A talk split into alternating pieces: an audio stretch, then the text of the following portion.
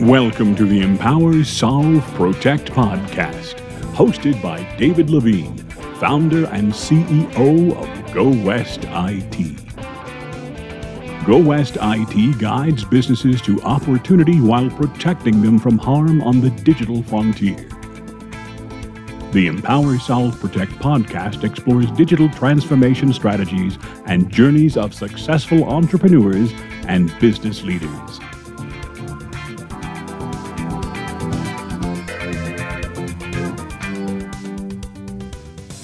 Hello, everybody. I want to welcome you to another episode of Empower, Solve, Protect, and I'm very honored to have Dana Sednek with me today. Dana is a uh, has a, a long career and a very uh, impressive career um, of helping businesses and particularly uh, engaging people in businesses. Um, I'm going to do a little reading here because she's got such a fantastic resume. In 2020, she designed and developed and pitched and implemented a world class leading technology stack that won a Brandon Hall Gold Award for Best Advance in Learning Tech Implementation. That is that is really that's a long title and that's very impressive. Um, she's also worked at some uh, very large organizations leading uh, online digital learning, such as Intuit, um, and she's been involved with coaching leaders and helping leaders for a very long time. So I'm honored that she would spend the time uh, visiting with us today, and I'm really excited about the conversation. Dana, thanks for being here. Thanks, David. It's great to be here. All right. Well, I like to start these off by kind of finding out uh, how you got here. Um, you've got an impressive career. Do you want to? You can expand or contrast as much as you'd like on on how you got here, but maybe give us a quick picture of of how you got to where you are today. Yeah, you know it's funny. Uh, my my career is a little bit flip flopped from others. I started uh, in the same place that uh, former CEOs and uh, ex lawyers and judges all kind of went to in their third career. So I actually started out in my career wanting to be a divorce mediator. Um, and right, interesting, uh, not related to tech exactly, but very much related to uh, the intermediary between people, right? And how to get people to make decisions. I thought it was so interesting, this whole mediation process where you get all the people to make the decisions um, and make agreements with each other without somebody, some third party doing it, right? Like bringing everybody to the table and then um, and then being able to kind of hash it out and agree to go. And uh, and so along my journey in um, uh, in going into the world of work, I realized that there is a ton of opportunity to be able to mediate and kind of set people around the table uh, when it comes to stakeholder management.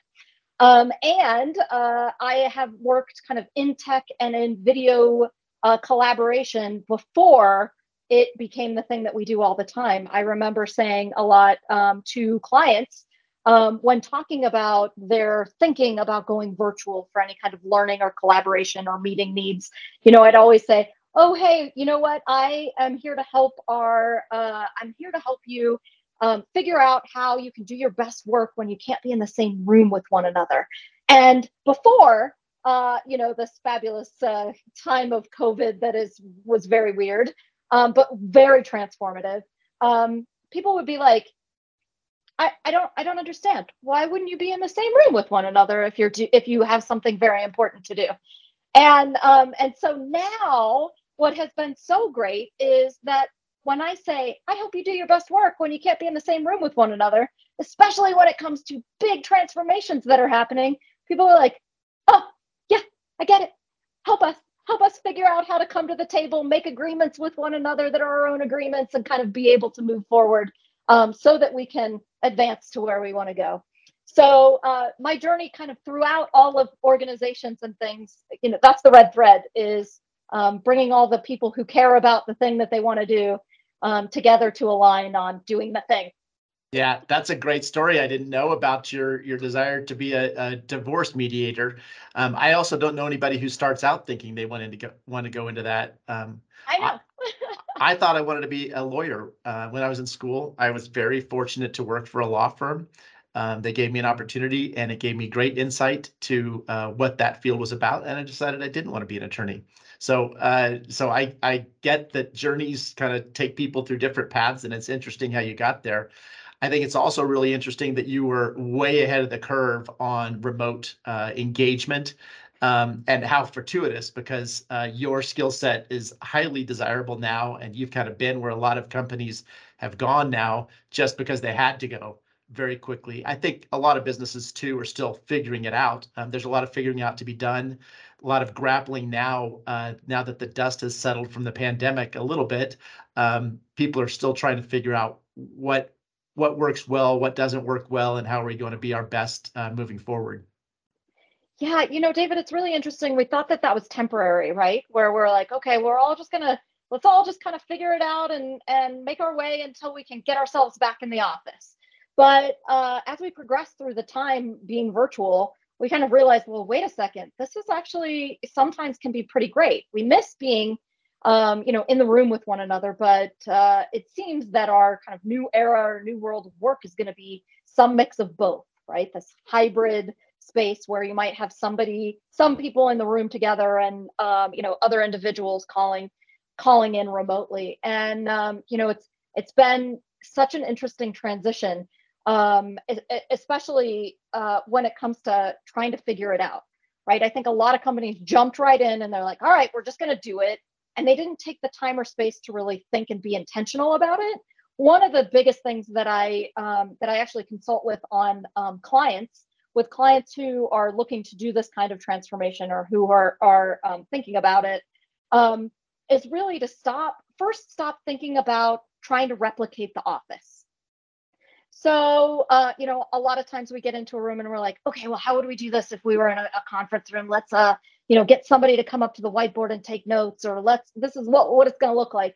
And we forget about all the cool things that we can do now with the, um, with the digital tools that we have available to us. So, uh, often one of my biggest recommendations is think first digitally and then bring it back into the office instead of, you know, the flip of trying to replicate the office digitally. That's a great comment. Um, I'm going to inject a little of, of our experience there. You know, Go West and many of our customers were early adopters of Teams.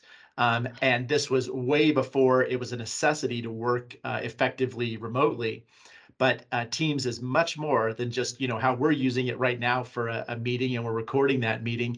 Um, but there's a ton of tools that that are baked in and then you could add on. But it boy, it, is it a transition to have people understand how to leverage that technology. And sometimes pieces just happen. And this will be maybe a segue into how we talk a little bit about our our our next uh, topic here. But often it requires some real thought and planning and engagement uh, to get people to really understand the tools, use the tools the same way. Because uh, Teams, Zoom, uh, all of those platforms are vast. And boy, if you just let it, just open it up and say, here, use this, you get however many people you've got in the room all using it differently. So um, I always ask, what does digital transformation mean to you? And I ask that question because I get just about as many answers as I as I as I uh, had talked to people. However many people I talk to, I get that many answers. Can you tell me what digital transformation means to you? Sure. Yeah, digital transformation is an interesting word, right? Like, um, I actually think that it's uh, that it encapsulates the um, the blend of both the people and the technology. Um, in order to transform, you can't just turn the technology on. It's easy to get a um, a tenant of Teams up and uh, but it's really difficult to uh, get everybody using it and knowing about how to use it um, kind of along the boat. So when i think about digital transformation i actually i think about two things right? It's it's um, in or, for organizations it is they've realized that they need to turn the ship or they need to jump into another ship.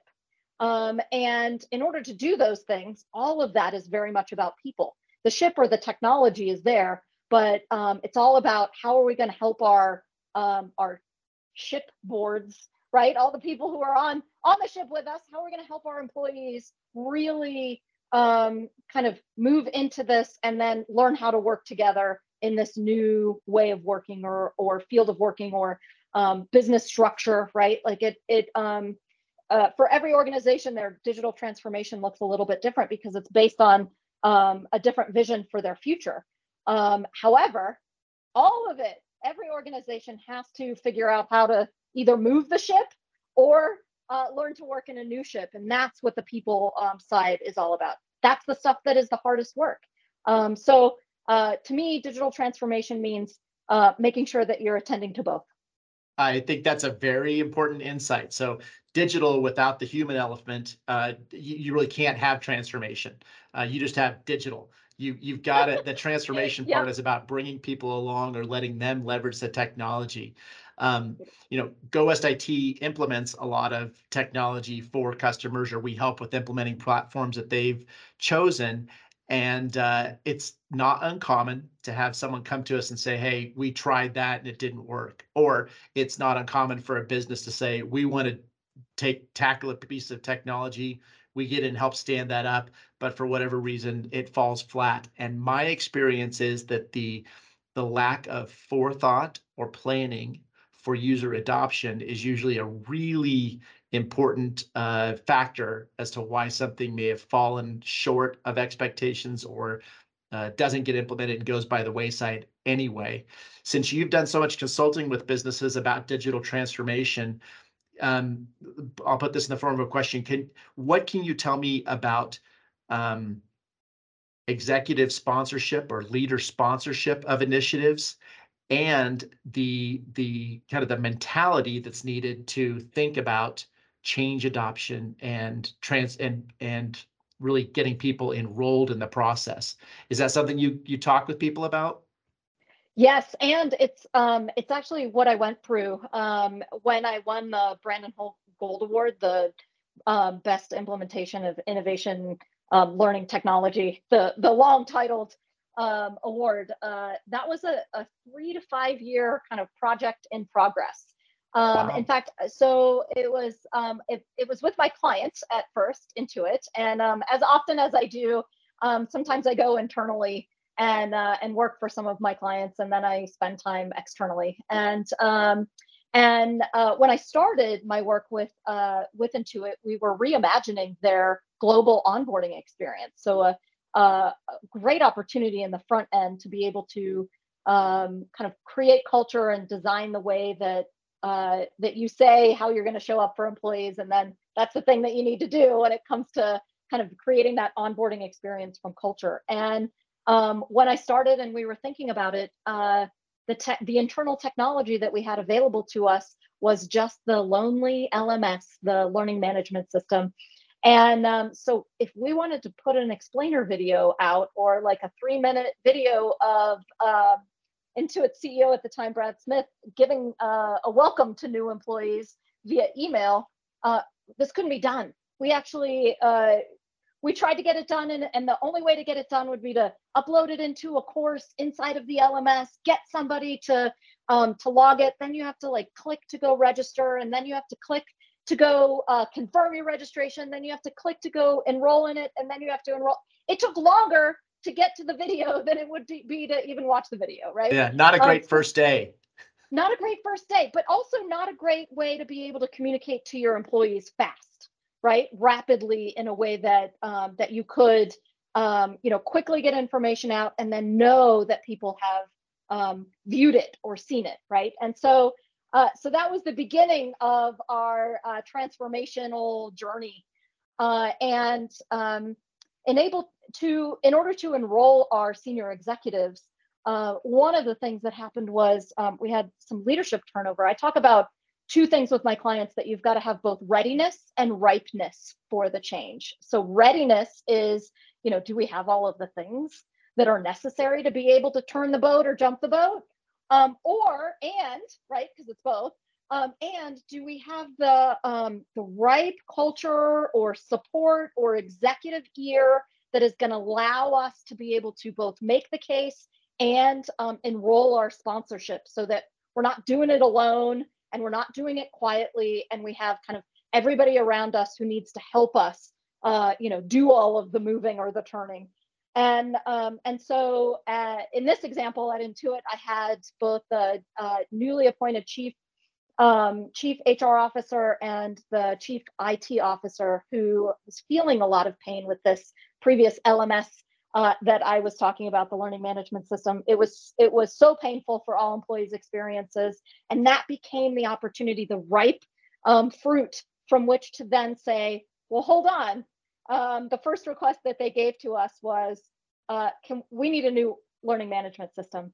This was the opportunity to um, to be able to make the case and demonstrate what we actually needed was a three-layer tech stack that enabled um, employee learning um, kind of within and through the job.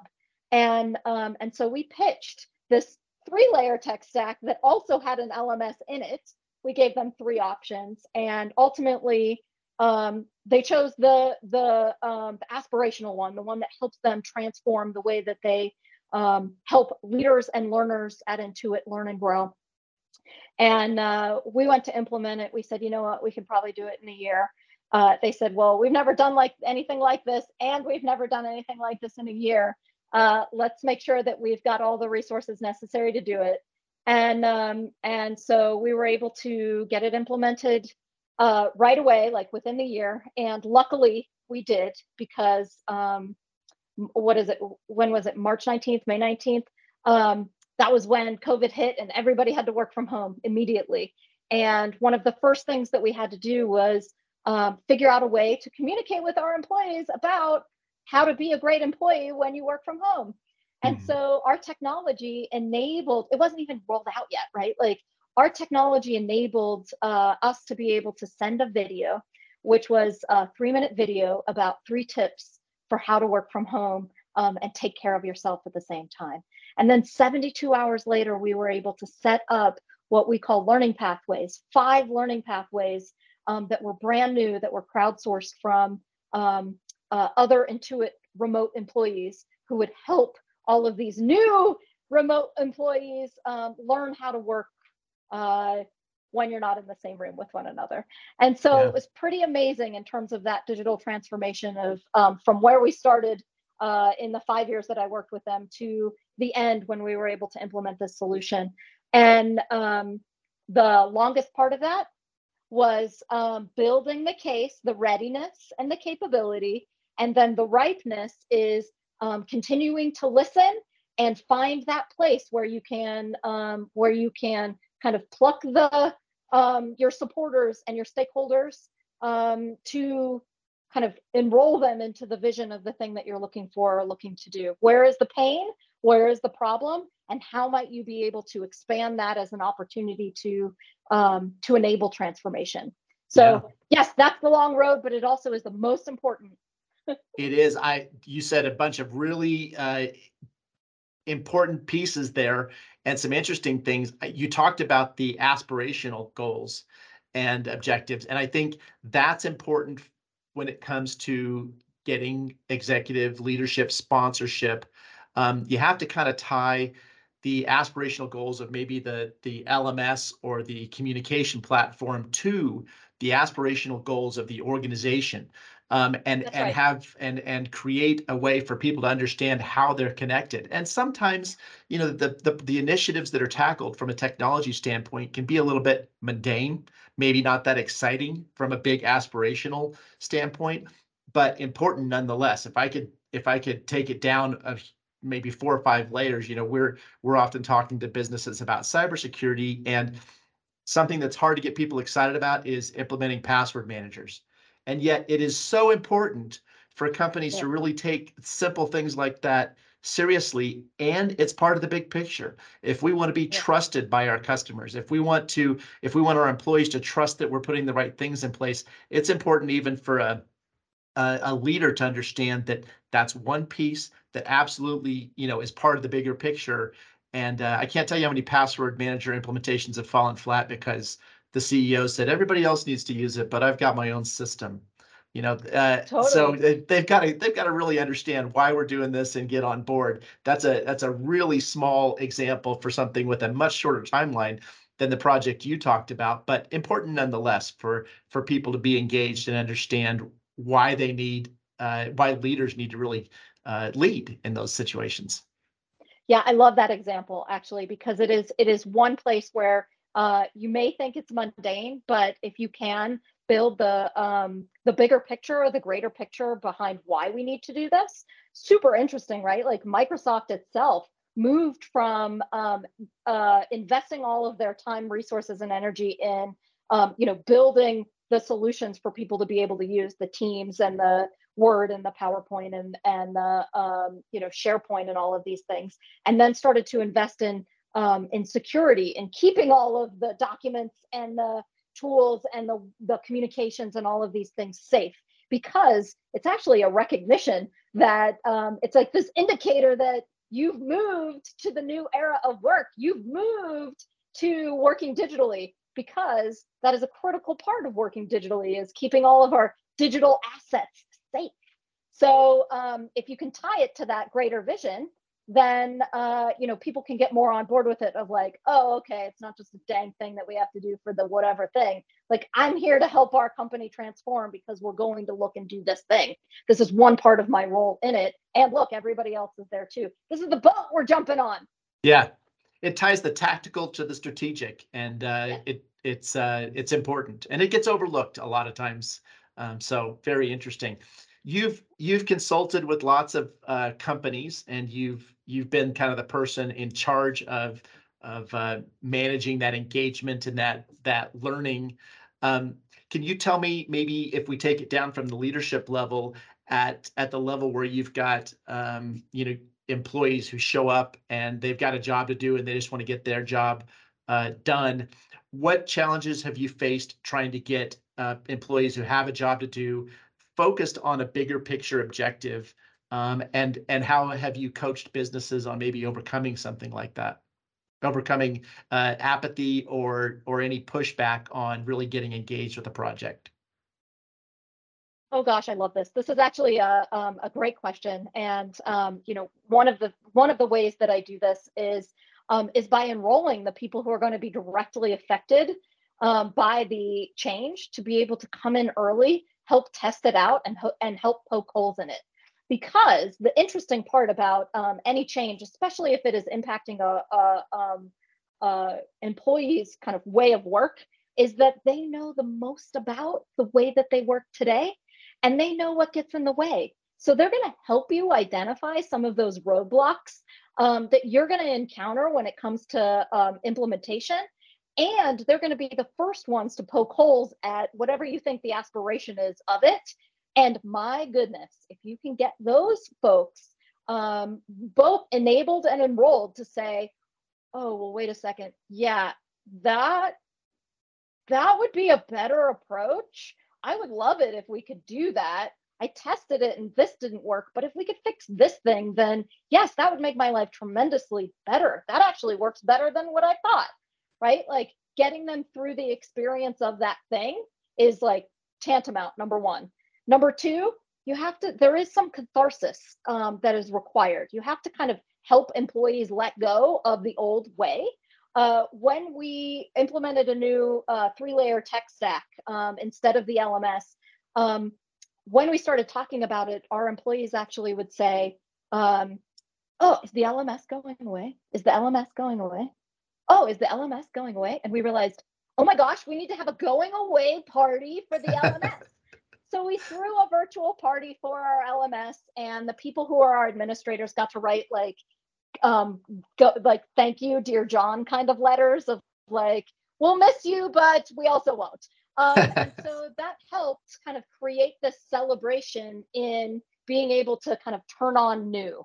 So um, you know, don't uh, don't discount the opportunity to um, build catharsis in a way that kind of opens the the door for the future um, and enroll those people who are your biggest who might be your biggest um, naysayers because if you can flip them then everybody else will come along Oh, I love that. Some very important things you said there about getting people on board. And I think talking about what you're leaving behind really does open up the possibilities for what you might do moving forward. Yeah. And uh, uh, that's very powerful. And so I'm gonna I'm gonna wrap it up with that. I want to thank you very much for for joining me today. Um, I want to tell people if you want to find out more about Dana, you can go to danasednek.com, D-A-N-A-S-E-D-N-E-K.com. And uh, phenomenal resource. It's been a pleasure visiting with you. Thanks for spending the time today, Dana. Thank you, David. This was great. If you enjoyed this episode of Empower, Solve, Protect, please subscribe, like, and tell a friend. The Empower Solve Protect podcast is sponsored by Go West IT, your expert guide to the digital frontier.